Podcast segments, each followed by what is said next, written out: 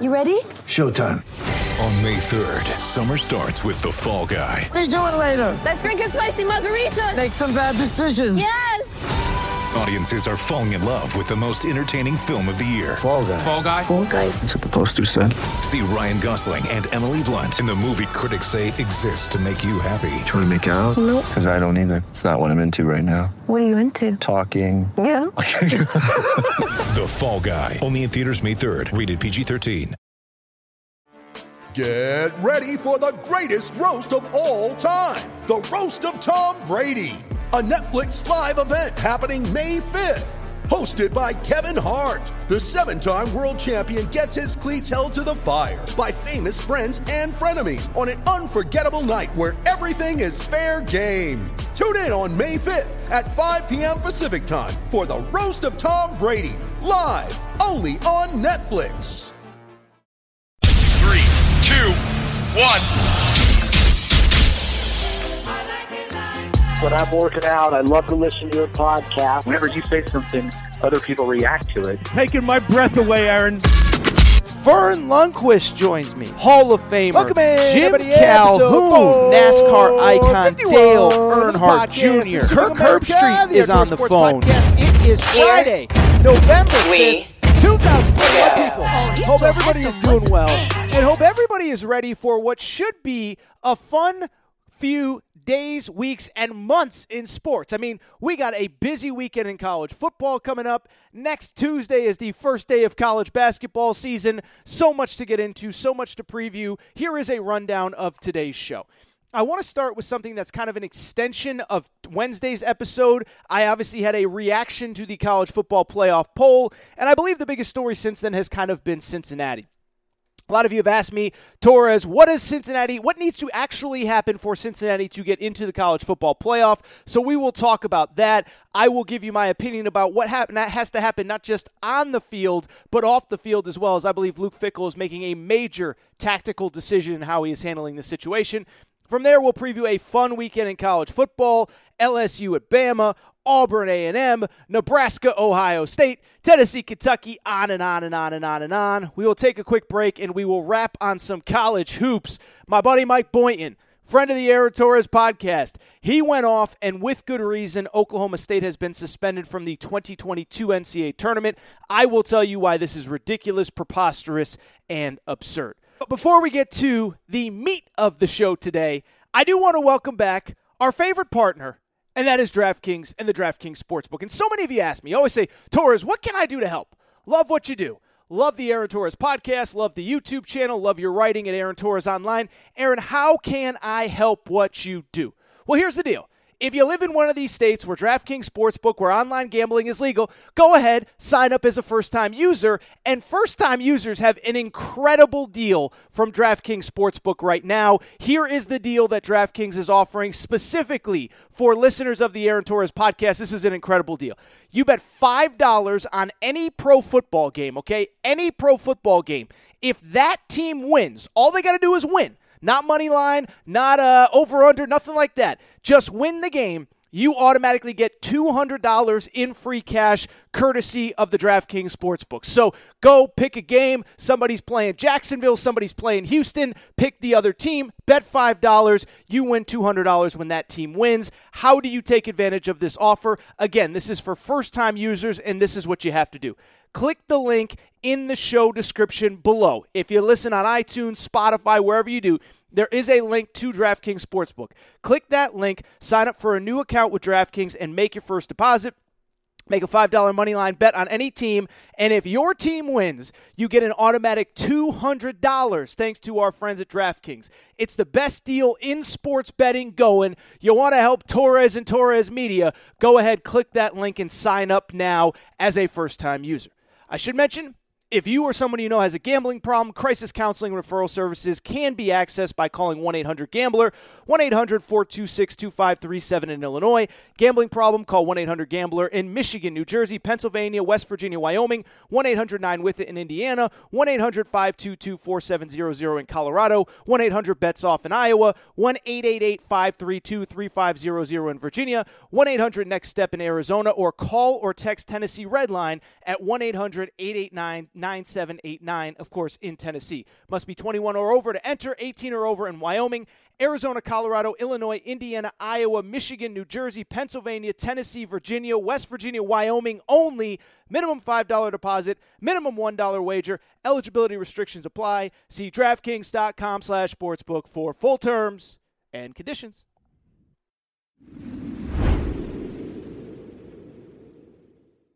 All right, everybody. I am back. Good to be back. Good to be back. And let's get into the topic of the day here. And let me just say this outside of uh, stripper monkeys at Texas, and I think you know what I'm talking about. And if you don't, you can Google it. Outside of stripper monkeys in Texas, not a lot has happened on the off the field going on in college football since the last time that we spoke. And so, because of that, what I want to do now is instead kind of go back to the lead topic on Wednesday and kind of expand on it a little bit more. That topic, of course, was the college football playoff rankings. And on Wednesday's show, I did, in fact, talk quite a bit about it. You probably heard it already, but if you didn't, my main takeaways were didn't love Alabama at number two. Not saying they can't get there, not saying they wouldn't be favored against everybody other than Georgia in college football. But if we're basing this on resumes, I don't believe that they have the second best resume and are deserving of that number two spot at this exact moment. I did like, however, uh, putting Oregon ahead of Ohio State. I believe head to head wins should matter, especially on the road. So credit to the committee for getting that one right. Finally, my main takeaway was I just didn't like what they did with Cincinnati. And to be clear, I don't think that Cincinnati is necessarily the second, third, fourth best team in college football right now. But I, I you know, and again, I understand if you put them on a neutral field with Cincinnati or with uh, Alabama, Alabama would be heavily favored. But at the same time, I do believe two things. I do believe wins on the field should matter. And again, I understand Cincinnati's schedule overall does not uh, compare to Alabama's or Michigan State's or Ohio State's or even Oregon's by the end of the year. They will not be comparable. But at the same time, I believe wins on the field should matter. Cincinnati is undefeated. And more importantly, Notre Dame is really good. Notre Dame is by the committee's own measurement a top 10 team, which means that outside of really Michigan State and Oregon, Cincinnati has a better best win than anybody in college football. Better than Georgia? Definitely not saying they're better than Georgia. Better than Alabama, better than Ohio State, better than Michigan, better than Oklahoma. Cincinnati's best win is better than most teams in college football. That should matter. At the same time, it clearly doesn't. And at the same time, as I explained on Wednesday's show, I really believe that the committee is already setting up the scenario where one of two things can happen. A team ahead of them can lose and not fall below Cincinnati. So, for example, if Michigan State does in fact lose to Ohio State in a couple weeks, the committee could say, well, Ohio State was already ahead of Cincinnati. They're ranked number five. Got to keep Michigan State in the top five if they lost to Cincinnati or if they lost to Ohio State. But then, two, I also believe the scenario is being set up where the committee can now move teams ahead of Cincinnati if they continue to win. So, as an example, Oklahoma currently sitting at number eight. Well, if they beat Baylor and Oklahoma State, who are both in the top 15, that will be an opportunity for to, to use the excuse to move Oklahoma ahead of Cincinnati. And so I don't believe Cincinnati's in a good spot. I know they're number six, but I don't believe that they should just be happy to be there and happy to be ranked as high as they are as the highest ever group of five team in the initial playoff poll. I believe they're better. I believe they deserve better. And what has happened over the last couple days is a lot of you have asked me, okay, Torres, well, what actually has to happen? What has to happen for Cincinnati to get into the actual college football playoff. I also would say this is probably the single biggest talking point in college football right now. Just listening to other podcasts, listening to radio shows, all that good stuff.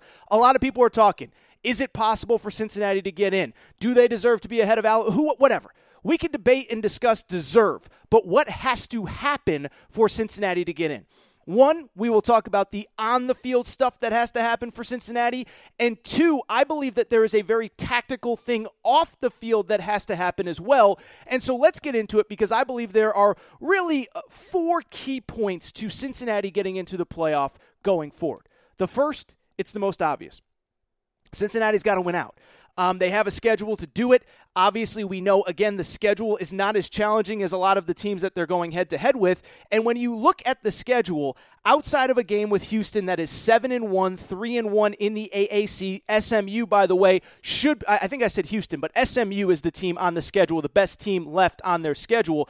SMU should be ranked in the top 25. They're not. This shows a little bias from the committee in the first place, leaving out a 7 and 1 SMU team, leaving out a 7 and 1 Houston team. But first of all, Cincinnati has to win all of those games. If it, eh, they play SMU on November 20th, which will obviously be 2 weeks from this Saturday, if SMU keeps winning, they will be in the top 25. So Cincinnati, the first part, the most easy part, they have to win out. They just have to win out. No ifs, ands, or buts because a one-loss Cincinnati team, I don't care how much carnage there is going forward, doesn't matter.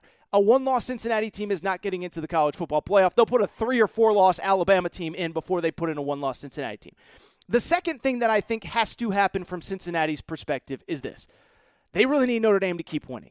Notre Dame is the best win on their schedule. And as I said a minute ago, you can argue it's one of the two or three best wins in college football right now. The only other ones that are comparable are Oregon winning at Ohio State, and of course, outside of that, Michigan State beating Michigan at home. The best thing that Cincinnati can do, besides continue to win, is continue to have Notre Dame win. And I do think it works out really well for Cincinnati because Notre Dame has a very manageable schedule going forward. And the ironic part is, I don't even think Notre Dame is that good this year. I watch them, I like them, I don't love them. They don't do anything at kind of an elite level, but they just keep winning games as a credit to Brian Kelly. And you look at Notre Dame's last four games, Navy this weekend, at Virginia next weekend, Georgia Tech, and then at Stanford to close the year. That is a very manageable schedule to go 11 and 1.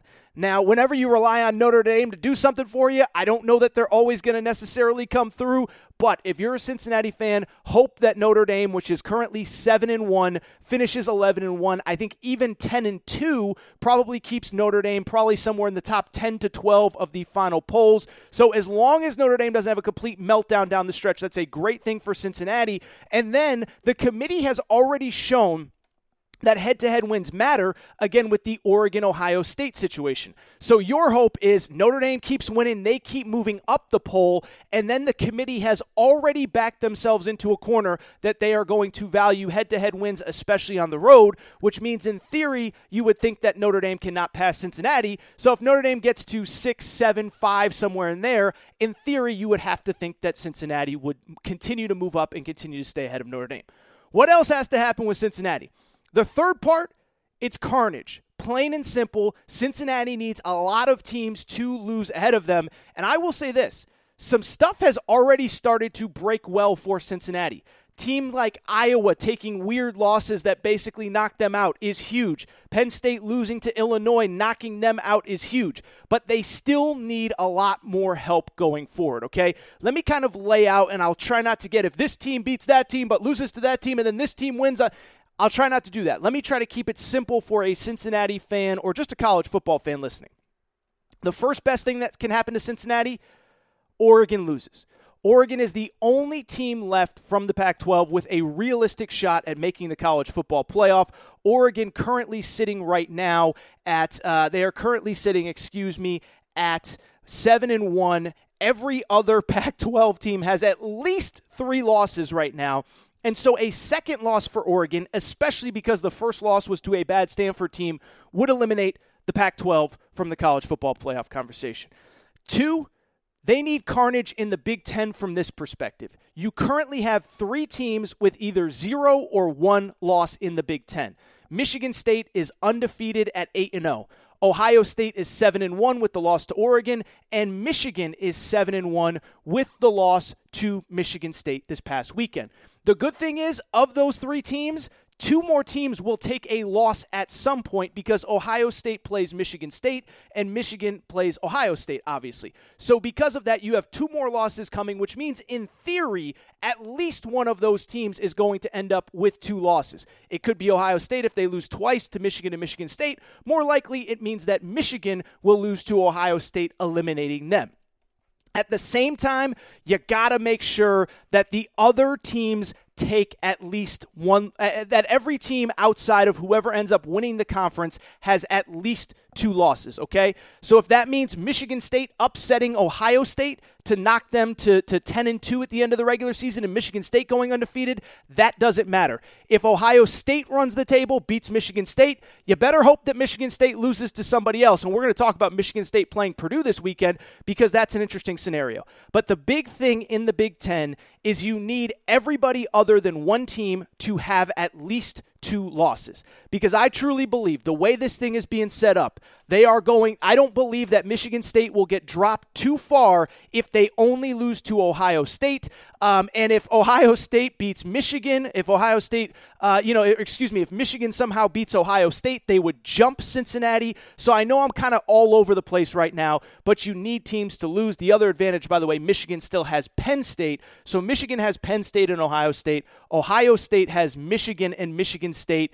Michigan State has Penn State and Ohio State. So you just need everybody except for one team to finish with one loss, and we assume that there will be a Big Ten team in the college football playoff. Finally, I would say, uh, even before that, the Big 12, I think we're getting a Big 12 team. Oklahoma at this point would have to lose twice. I don't see that happening. If that does happen, it probably means that Baylor or Oklahoma State would finish with one loss. So I'm going to assume that we get a Big 12 champ in the college football playoff. And, and I'm hoping for Cincinnati's case, you only get one Big 10 representative. And then finally, it comes down to the SEC. And listen, we can argue it, we can debate it. SEC bias is real. Some of it I think is justified, by the way. We know they have the best recruiting classes, we know they have the best coaches, the best fan bases, the best facilities, the most NFL draft picks. Nobody would argue that the SEC is better. But part of the college football playoff should be based on merit. And so the way that I see the, the SEC going down right now is pretty simple. First of all, the best thing that could happen to Cincinnati, Georgia just keeps steamrolling everybody, okay? Georgia needs to win out. We need to not worry about Georgia uh, getting to the getting to the SEC championship game with uh, you know losing in the SEC championship game, whatever. But then the next scenario is this, and this is where I'm a little bit torn. If Alabama loses in the SEC championship game as the number two team in the country to the number one team in the country, Georgia, I don't know that they would fall out of the top four. I think the justification would be that if Georgia is the definitive number one team in the country and Alabama loses to them and doesn't get embarrassed, they will still stay in the college football playoff picture. Yes, I can see the scenario where Alabama, as a two loss team, stays ahead of Cincinnati. So, really, the best thing that could happen to Cincinnati is Alabama loses before they get to the SEC championship game again. Looking at Alabama's schedule, they play LSU this weekend. Next weekend, they play in a game against um, they play in a game against New Mexico State, then Arkansas, then they close with Auburn. So to all the Hogs fans listening, do us all a favor. You don't want Alabama in the playoff, beat them, and then of course if Auburn were to pull off the upset, then it would mean that Alabama would have two losses if they even make the SEC championship game. If you want a perfect best case scenario, Texas A&M winning this weekend against Auburn would drop Auburn to two losses, and then Auburn beating Alabama in the Iron Bowl would mean that everybody in the SEC West ends up with two losses. If A&M runs the table, they would go to the SEC championship game as a two-loss team. I don't know that they'd beat Georgia, but the point is you don't want Alabama winning out and playing Georgia in the SEC championship game with one loss because I think the committee will figure out a way to justify keeping them in the college football playoff picture. As I mentioned, by the way, so that's what has to happen on the field. Okay, so let me let me even backtrack. That's what has to happen on the field. Cincinnati has to win out. Notre Dame has to win out in a best case scenario, and you need carnage. I do believe there is one other factor to this as well. I think Luke Luke Fickell needs to pick up a microphone and start talking.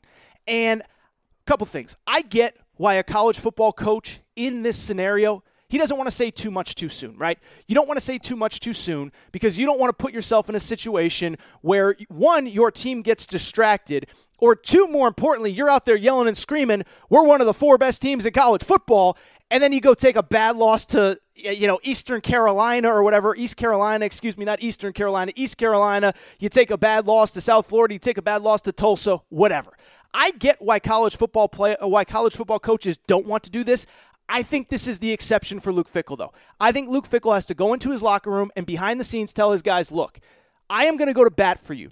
I am going to go to war for you. I need you to go out and take care of the football stuff, and I am going to fight like you for crazy, fight like you, fight for you like crazy. Because at the end of the day, I don't believe that if Luke Fickell is vocal, I don't believe if he fights, I don't believe if he goes to war for his team that anything is going to get done. And I don't think you can wait until after the AAC championship game, that final Saturday in college football. I think it's got to start right now. I think first of all, he's got to start calling out the committee members by name. Okay, For if you if you saw kind of all the stuff that happened over the last couple days, uh, Luke Fickell, there was kind of a passing comment about being ranked number six to start. Uh, he was doing his radio show when the college football playoff rankings were released, and he was asked about being number six, and he said, uh, "Did Gary Barta, the commissioner of the college football playoff committee, did he actually play football? That's not enough." That is not enough. That is not going to get the job done. You got to call that guy out by name. You got to do what Mike Boynton, the Oklahoma State basketball coach, did. He called out every single member of the NCAA committee that banned his team from the NCAA tournament by name. Luke Fickell's got to go out, get in front of every microphone that he can, and say, Gary Barta, I, I invite you. Come to practice. Come to our games. Get on the phone with me. Let me tell you about our team because I think if you stay in the background, it is not going to work out. Beyond that, Luke Fickell, he's got to take this opportunity to take advantage of every major media platform that will have him. Go on Paul Finebaum. Who cares if Paul Finebaum's going to ask dumb questions? Who cares if he's going to ask the tough questions? Who's going to who cares if he's going to tell you that the fifth best team in the SEC is better than your Cincinnati Bearcats? You have to go out there, you have to defend yourself, you have to fight for yourself because I don't believe that sitting in the background and hoping that it will work out is going to work. I just don't believe that is going to happen. I don't believe it is applicable. And this is something I've seen a million coaches do before, and I just don't get it. I used this example a few weeks ago, but I was talking about James Franklin, how the best year he had at Penn State was actually year three, where if you remember, they won the Big Ten, they beat Ohio State head to head, and Ohio State still got into the college football playoff ahead of them. I said at the time, and I said on the podcast a few weeks ago when I was talking about James Franklin, I said that was a major tactical mistake from James Franklin. James Franklin, I believe in his head, believed, you know what? We're going to have other opportunities. These playoff chances will come in the future. I'm building something special at Penn State. And he didn't know that 2016 would be his best shot at actually making a college football playoff. He didn't fight for his team. He was happy to go for a, to the Rose Bowl. He was happy to not be in the playoff. And I just thought that was a major tactical mistake. I've seen other coaches make the same mistake. And I don't think if you are Luke Fickell, you can make the same mistake. I know you want to stay in the background. I know you don't want to put too much pressure on your players. I know you don't want to look bad if something crazy happens and you end up losing a game. But at the same time, I see all these comments about I don't do style points. I don't know if you saw this, but he was asked a few weeks ago about style points. He said, I don't do style. My wife picks out my. You can't do that right now, Luke Fickell. If you want your team to earn their spot into the playoff, one, they have to take care of business on the field, but two, you have to fight for them. It continues to amaze me. All these football coaches, I just want to stay in the background. I just want to focus on today. We're focusing on Tulsa. We're focusing on who we're playing this week. College football coaches, by nature, sell their programs every day. They do it to recruits. Yet you won't go public and sell your team on why they should be one of the deserving four. So, Luke Fickell, I'm just telling you, if you're a Cincinnati fan, send this to the sports information department, tag them, tell them that Luke Fickell has an invite on the Aaron Torres podcast. I will fight for Cincinnati as hard as anybody. But he cannot sit in the background. He cannot wait. He cannot hope that come the last day of the season, they're undefeated and he can start fighting for them then. That's what's going to happen. I know it. I've seen it happen a million times. But if Cincinnati really wants to get into the college football playoff, that is what Luke Fickell has to do. Woo! What a segment! That one was fire. You talk about fire? That was freaking fire. This is what I want to do. I want to take a quick break. I do want to come back and we will get into the week 10 slate in college football. A really, really interesting slate, really exciting slate. I'm looking forward to talking about it. A lot of good games, a lot of interesting games, but I do want to take a quick break because I'm all fired up. I will be right back momentarily.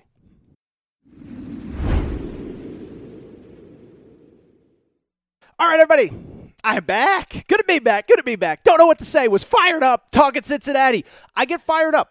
I don't know what you want me to say. I'm not going to apologize for the fact that that I just believe that if you're Cincinnati, if you're Luke Fickell, you can't do the football coach thing of oh, just you know, we don't worry about style points. We're fi-. no, go out, protect your guys, fight for your guys, go on Finebaum, do what you got to do. I'm sorry, I'm fired. I'm more fired up about this than most Cincinnati fans are right now. But you got to do it, Luke Fickell. With that said, let's get to the Week 10 slate. Week 10 slate, interesting slate. So, be, what's interesting about the Week 10 slate is I transitioned from yelling and screaming about Cincinnati. what's interesting about this Week 10 slate to me is this is that um, there's no really elite games outside of Auburn and Texas A&M. But if you need a metaphor for how crazy this season has become, LSU Bama is this week, and nobody's talking about it. I mean, this used to be one of the signature games on the schedule every single year, as recently as last year, and now it is completely flying under the radar. It shows you how weird this year is in college football, and it shows you, frankly, how far LSU has fallen in this kind of landscape in college football and frankly, why they're looking for a new head coach. So let's get into it. Let's talk about it. And let me say this. Um, if you listen to this podcast, not just when I was yelling and screaming about Alabama a few minutes ago, I don't believe that this is a vintage Alabama team, okay? I believe that they have real flaws, but I am just not sure that this LSU team is the team to expose them. First of all, I know I've talked about it a ton before, but LSU is so banged up right now. Um, you know, Alabama throws the ball as well as anybody in college football. Well, LSU's top two corners, who are both going to be first rounders, Derek Stingley and Eli Ricks. Derek Stingley this year, Eli Ricks next year. Both of them are out with injury. Starting safety, Major Burns, out with injury. Your best wide receiver, Kayshon Boutte, love that name, favorite name in college football. He is out in this game. And so when I look at LSU, there are ways to beat Alabama. I'm just not sure that you can do that. Beyond that, what concerns me about LSU coming into this game is a few things. One, did you hear that Coach O press conference a few days ago where he was basically asked about, hey, did you self scout your team this week during your bye week? And he was just like, yeah. And then he basically listed off everything that they did wrong and threw his entire team, his entire coaching staff, and himself under the bus. Did you hear this? I, will you know, I'll try to figure out a way to get the audio in. But he's asked about self scouting, and he basically says like, "Yeah, well, we did self scout. Uh, our offense isn't good enough. Our defense isn't good enough. We're too predictable on first downs. We're too predictable on second downs. We're too predictable in running plays. We're too predictable in passing plays. I mean, he just destroyed everybody. And so it's clear to me there's a disconnect between him and his coaching staff, between the coaching staff and the players. And then what I would finally say. I say it all the time to beat Alabama, you have to be dual purpose. You can't be one dimensional. You can't only do one thing well. And LSU, as good as they were running the ball a few weeks ago against Kentucky, even in a loss, and certainly against Florida, they regressed big time against Ole Miss. 77 yards on 31 carries, basically two yards per carry against Ole Miss. And you look at that situation, and I look at LSU and I just say, can't run the ball, coaching staff disconnect. This is not the year to beat Alabama. And the crazy thing is, like I said, I do think Alabama has real holes. 18 they've given up 18 sacks in 8 games this year. The offensive line is not performing at the level that they have to. The defensive backfield is not playing at the level that they have to. 53rd nationally in pass defense. Hendon Hooker, the Tennessee quarterback, was playing on one leg and threw for 300 yards last week or a few weeks ago. So this just feels like a bad spot to me. Alabama is a 28 and a half point favorite. I think that actually feels about right. And finally what I would say is this. Alabama is a team this year that has been up and down, back and forth all season long, okay? Uh, Alabama has been inconsistent. The only consistent thing about them has largely been their inconsistency. But the one thing about Alabama is most of those guys, they don't really have much to really fire. Like, like when you play at Alabama, you're everybody's biggest game. Every game is just another game to you. This game, though, they do have real motivation, and let me tell you why.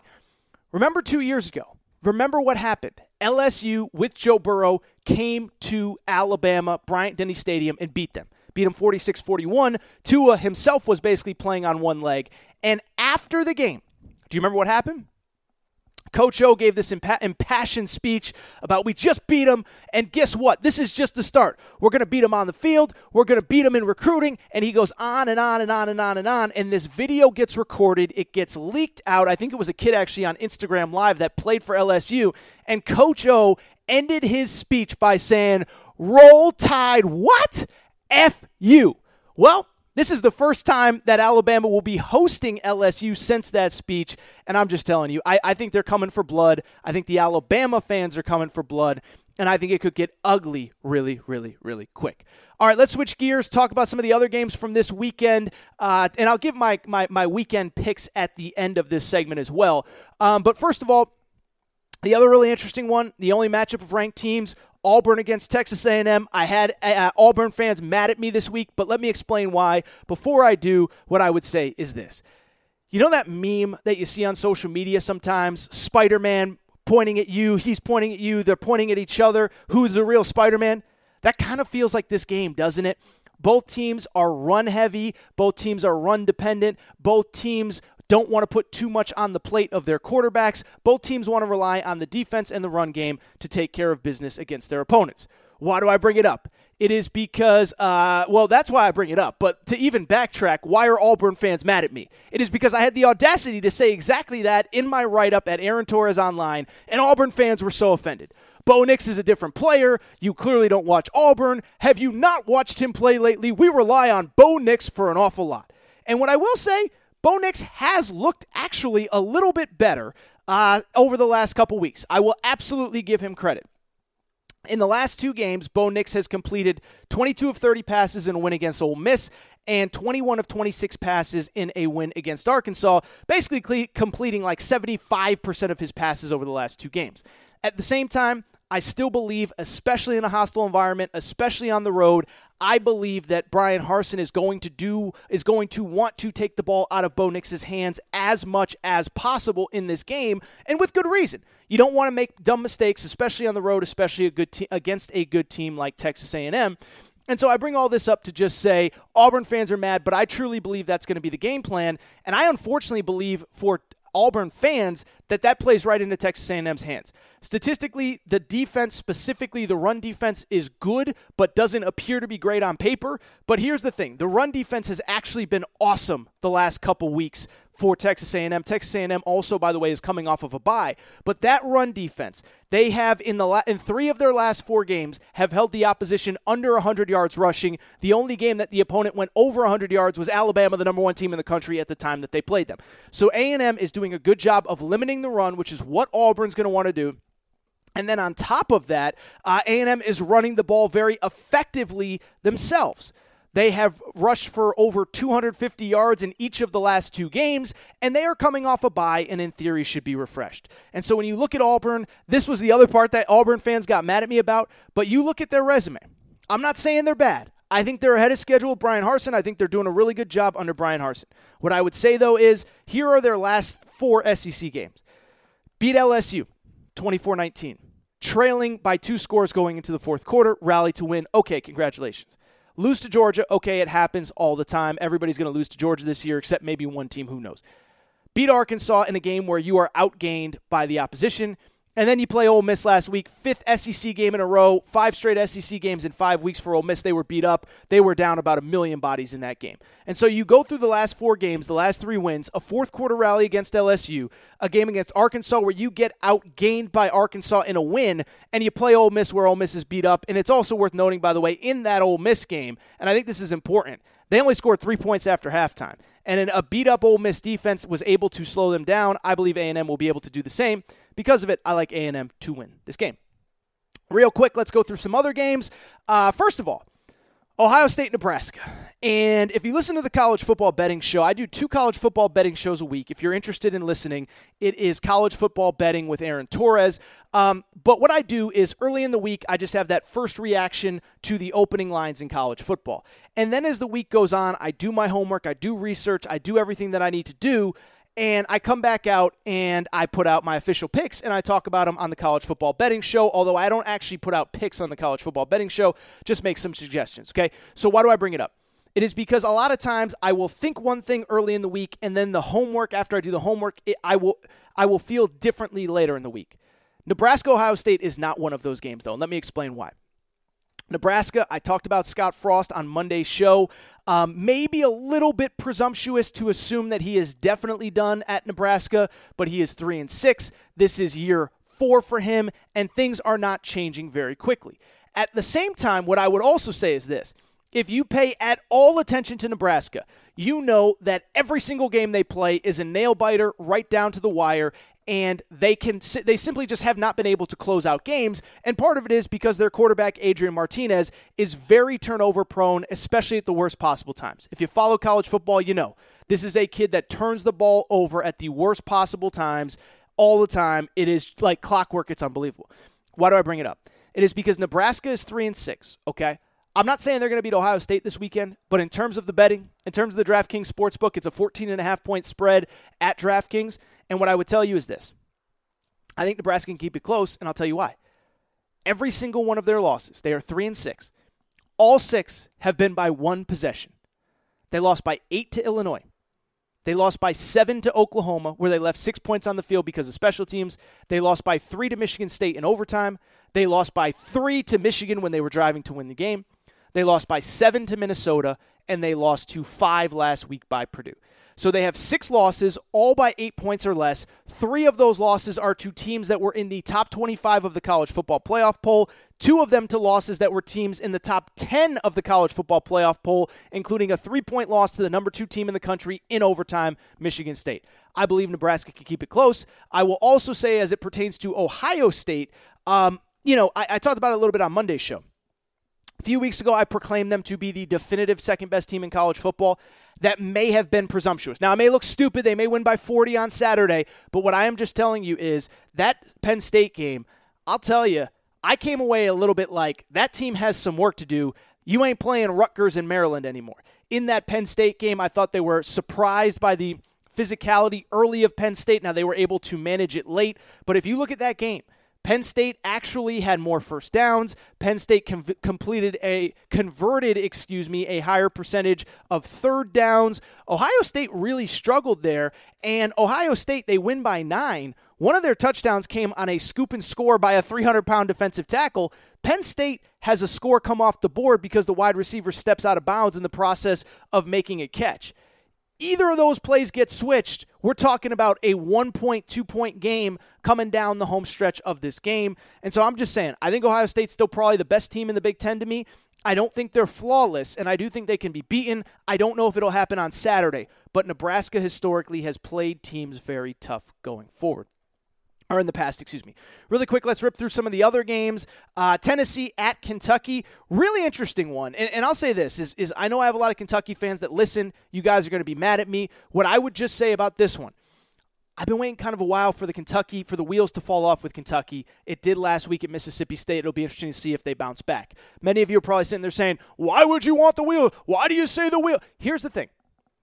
Kentucky does two things. One, they turn the ball over way too much. Turned it over four times last week against Mississippi State. They are now ranked dead last in turnover margin in college football. Nobody turns the ball over more while turning the opponents over less than Kentucky does. The fact that they're 6 and 2 is kind of incredible. My buddy Matt Jones, I saw him tweet that out the other day.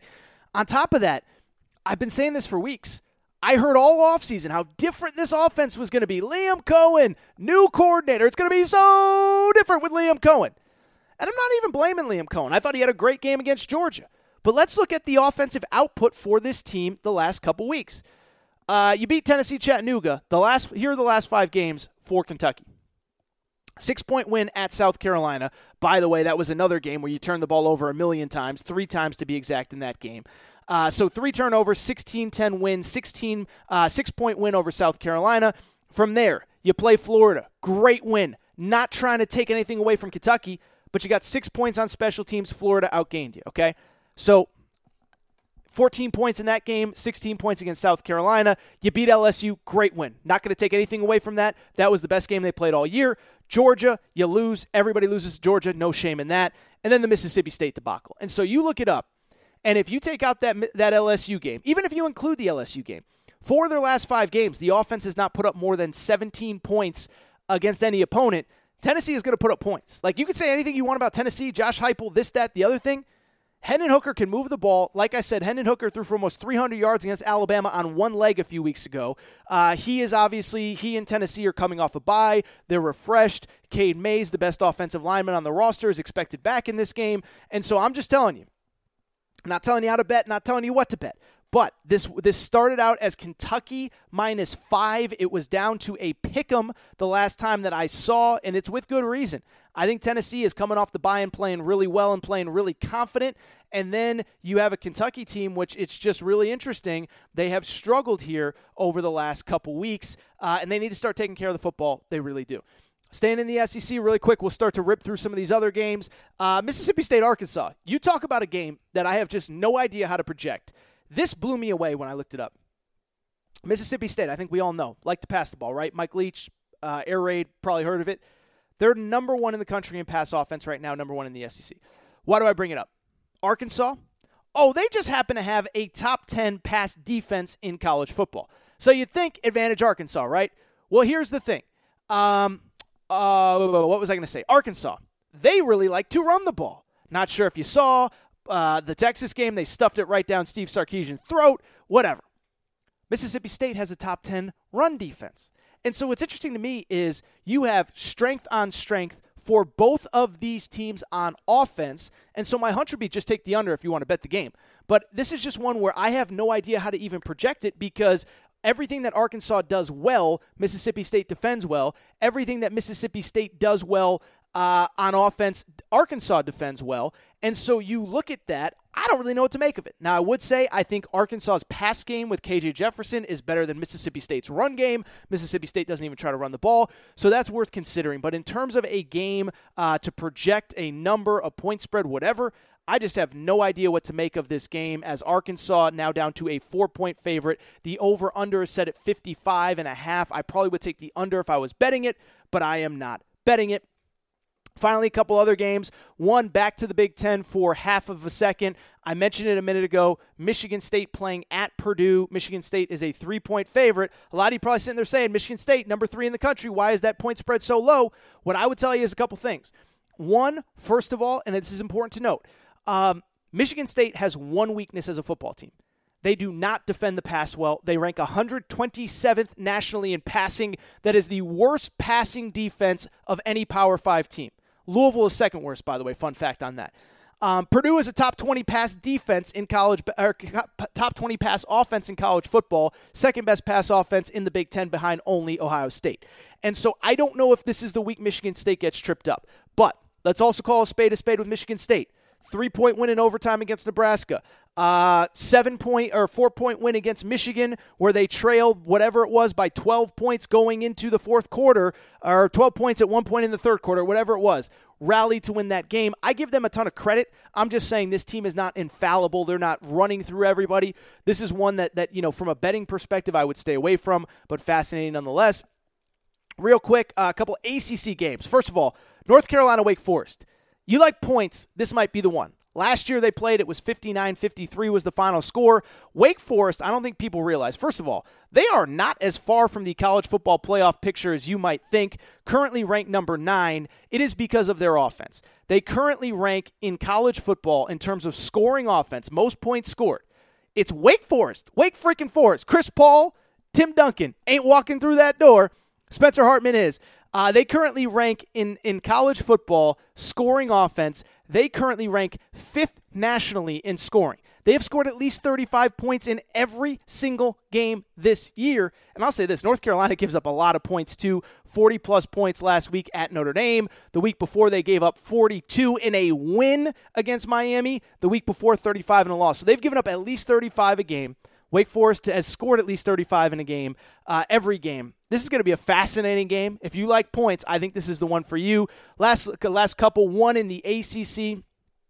Clemson, uh, they are or they were they are a four point favorite against Louisville. I don't like betting road favorites, but as critical as I've been of Clemson, that feels about right. You go back to that Florida State game. Florida State got two fluky touchdowns. One was on a tackle where the guy's knee wasn't down. He was able to get up, run for a touchdown. The other one was a strip and score of DJ. Finally, I would say about DJ, um, DJ struggled. There's no doubt about that. But Louisville, what did I just tell you? Second worst pass defense among Power Five teams. Only Michigan State is worse. If there is a game that DJ is going to get right, this feels like it. I think Clemson wins and covers. Finally, last game that I want to talk about Oregon at Washington. Oregon is now a seven point favorite. Uh, how about Jimmy Lake, Washington's coach? They asked him, uh, you know, what is it like to recruit against Oregon? He goes, basically, he goes, we don't recruit against Oregon. We recruit against better academic schools than Oregon. We recruit against Notre Dame. We recruit against Stanford. We recruit against schools like that. We don't recruit against Oregon. Basically, calling Oregon a bunch of dummies. Uh, I don't think that's a good move as Oregon continues to play well. We'll see if they can stay hot, keep winning. As I said earlier, they are the only team left that can reasonably make the college football playoff out of the Pac 12. We will see if that happens. All my picks, by the way, at AaronTorresOnline.com if you want to check them out. And with that said, I want to take a quick break. I want to come back, and I do want to very quickly talk about Oklahoma State, the Cowboys. Uh, crazy story out of college basketball. I am going to yell and scream, get fired up. It's what I do, it's my passion. I got to fight for the little guy. Nobody littler right now than Oklahoma State getting dragged through the mud. I give Mike Boynton a ton of credit for fighting for his guys. I will be right back.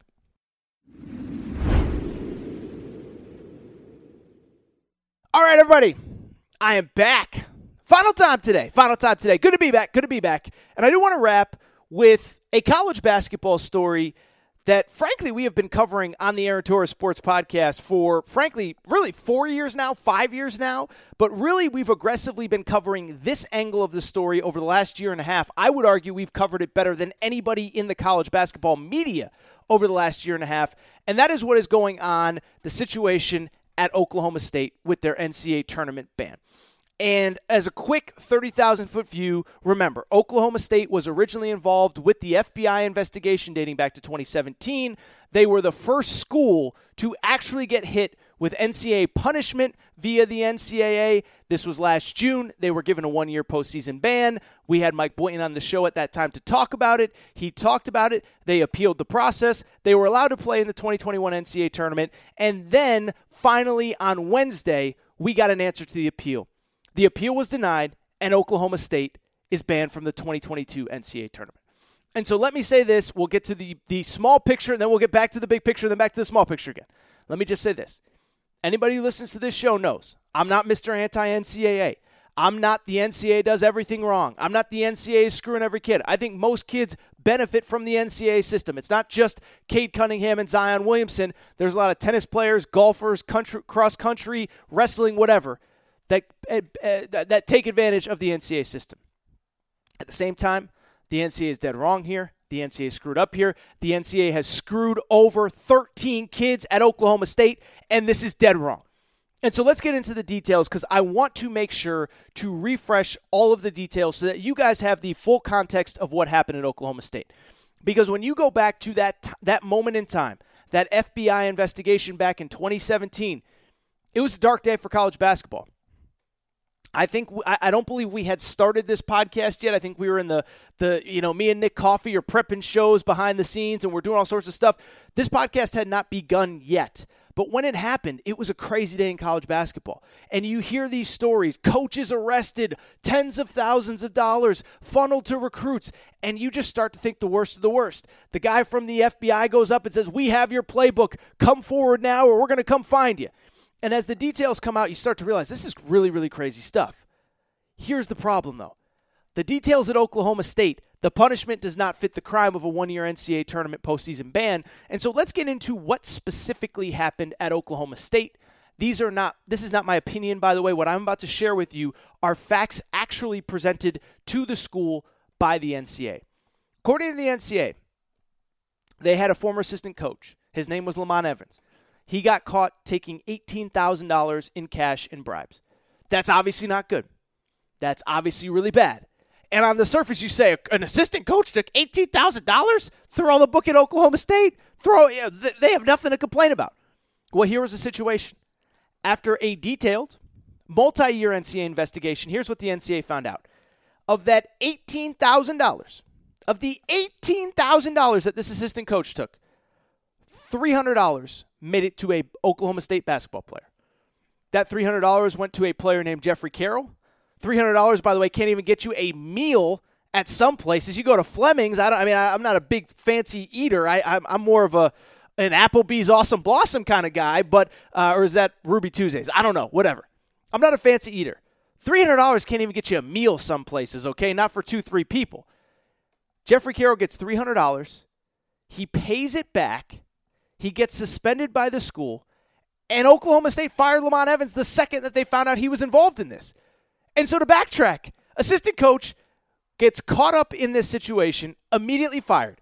We, they do a thorough investigation. They find out the player took $300 in cash, paid it back, got suspended, and that's it. That is it. That is what that is the totality of what the NCAA found in this investigation of Oklahoma State. Again, not my opinion, not Mike Boynton's opinion. It's fact. And I remember going back to last year when I had Mike Boynton on this podcast, I specifically asked him, I said, I don't want there to be any confusion. Tell us what the NCAA told you that you did wrong. And he told us that. He said $300, one player, assistant coach fired. I have not personally been found guilty of anything. No other player took a single dollar from this assistant coach. That is all we have done. And so, in the grand scheme of things, take out what happened a year ago, take out what happened two days ago. Does $300 that was paid back by one player who is obviously no longer in the program five years ago, does that warrant an, a, a one year postseason ban in 2021, 2022?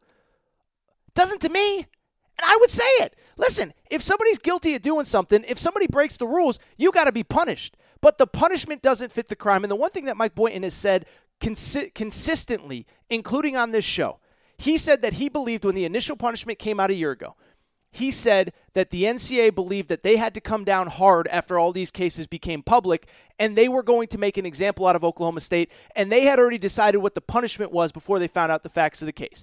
I'm paraphrasing. I don't want to coach, quote Coach Boynton because I know he is in the fire right now for some things that he said this week, but I don't think he's all that off base.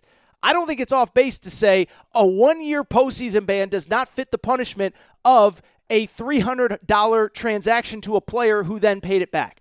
So uh, Oklahoma State gets hit with that postseason ban last year. They appeal it, and it comes through this year. And so when it came through on Wednesday, well, your boy Mike Boynton went apoplectic. And I don't blame him one bit. I think he's 100% right. And again, it comes back to the facts of the case. These are the facts of the case. One player, $300, assistant coach immediately fired. The players that are currently in the program, the players that are currently in the program, some of them were in middle school when all this happened, okay? Some of them weren't even in high school, let alone college. And those kids are the ones that are now getting punished for an assistant coach that did something back in 2017. Does that make any sense to you? Because it doesn't make any sense to me. Is that fair to you? Because that doesn't seem fair to me. And one thing that stands out to me, we're going to get to some of Mike Boynton's quotes in a minute, but anyone else find it interesting that the NCAA kind of just let that appeal go on all the last year? Because I don't know, Oklahoma State maybe had the number one player in America, the potential number one pick in the NBA draft, and maybe they wanted him in the NCAA tournament in 2021 after the NCAA tournament got canceled in 2020, and they lost a billion dollars, and now they're punishing this team a year further removed from this. I'm not saying, I'm just saying. But what I am saying is, I give a ton of credit to Mike Boynton because he went nuclear on the NCAA for how they did everything in their decision making process. First of all, here is one thing that he said, uh, talking about uh, talking about the whole process. He said, um, "What did he say?" So he said what I just said a minute ago. So too was the outcome, not to mention incredibly unjust and unfair. I invite members of the NCAA enforcement staff, its committee on infractions and appeals, and appeals panel involved in our case to meet with my team to look each of them in the eyes and explain why illicit conduct committed by a rogue assistant coach five years ago, conduct which led to no competitive advantage for our program and for which the coach was fired immediately upon discovery by our administration, should serve as a basis for denying them the opportunity to experience postseason tournament play. This is the greatest disappointment of my coaching career. So essentially, what he's saying is exactly what I just said. Why are you punishing kids five years removed from something that happened when they weren't on campus? I will give Mike Boynton credit beyond that because you could see as he spoke, there were tears running down his cheeks, okay? And this is one thing. And I've said the name Mike Boynton a lot. I've had him on this podcast a few times. I don't claim to know him well. I, I, I don't hang out with I, I don't call him on the phone just to make small talk and ask how his kids are. That's not our relationship. I've had him on the show a few times. I find him to be an incredibly, um, you know, uh, just a great young uh, young head coach. And uh, the one thing that I could say about Mike Boynton, without knowing him personally, it is clear to me that he has an incredible relationship with his players. And I think he's a rising star in this business. I think he is going to be a star for a long time. But the one thing that I noticed in interacting with him over the last couple years, he clearly has respect from his players. And you can hear it in those quotes. I mean, he had tears rolling down his cheeks talking about the disappointment in his players. But I even go back to this time last year. I go back to when I had him on the podcast in June of 2020. Remember, when that first postseason ban came down, the NCAA said all of the players on that roster could transfer without having to sit out. This was before the one time transfer rule. And oh, by the way, also, the freshmen could could decommit and go to another school without having to sit out. And of course, they had the number one player in the country, Cade Cunningham, committed and set to enroll and come to campus. And at the time, we all thought this is going to be free agency. The people are going to pick apart that roster. Cade Cunningham, Will he go to the G League? Will he go to another college? Could he go to Kentucky? Could he go here? Could he go there? And you know what happened? Of the 13 players that could have left the program, 11 of them decided to stay. One of the players that left, by the way, was like the, the 13th guy on the bench who wasn't even going to play anyway. So essentially, all 13 guys could leave. You had one player that was going to be a major contributor, Yor Anei, who transferred to SMU. Now he's at DePaul. He was the only one that transferred. So if you don't trust how much respect that the players have for Mike Boynton, that tells you it right there, as well as what he said, as well as what he said at that press conference. Secondly, did you see what else he said? Did you see what else Mike Boynton did? He called out everyone on the committee by name.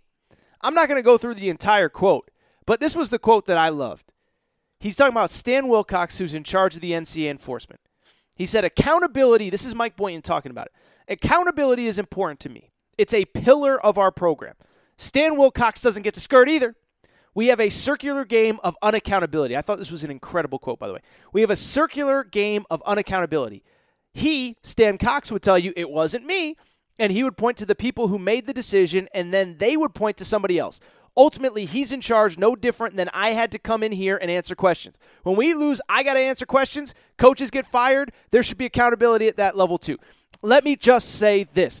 I just talked about it a minute ago with Luke Fickell. I love this for Mike Boynton. Because, one, first of all, let's give Mike Boynton credit.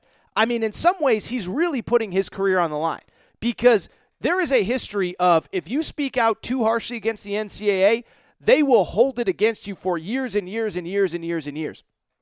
Go ahead and look at what happened to Jerry Tarkanian at UNLV.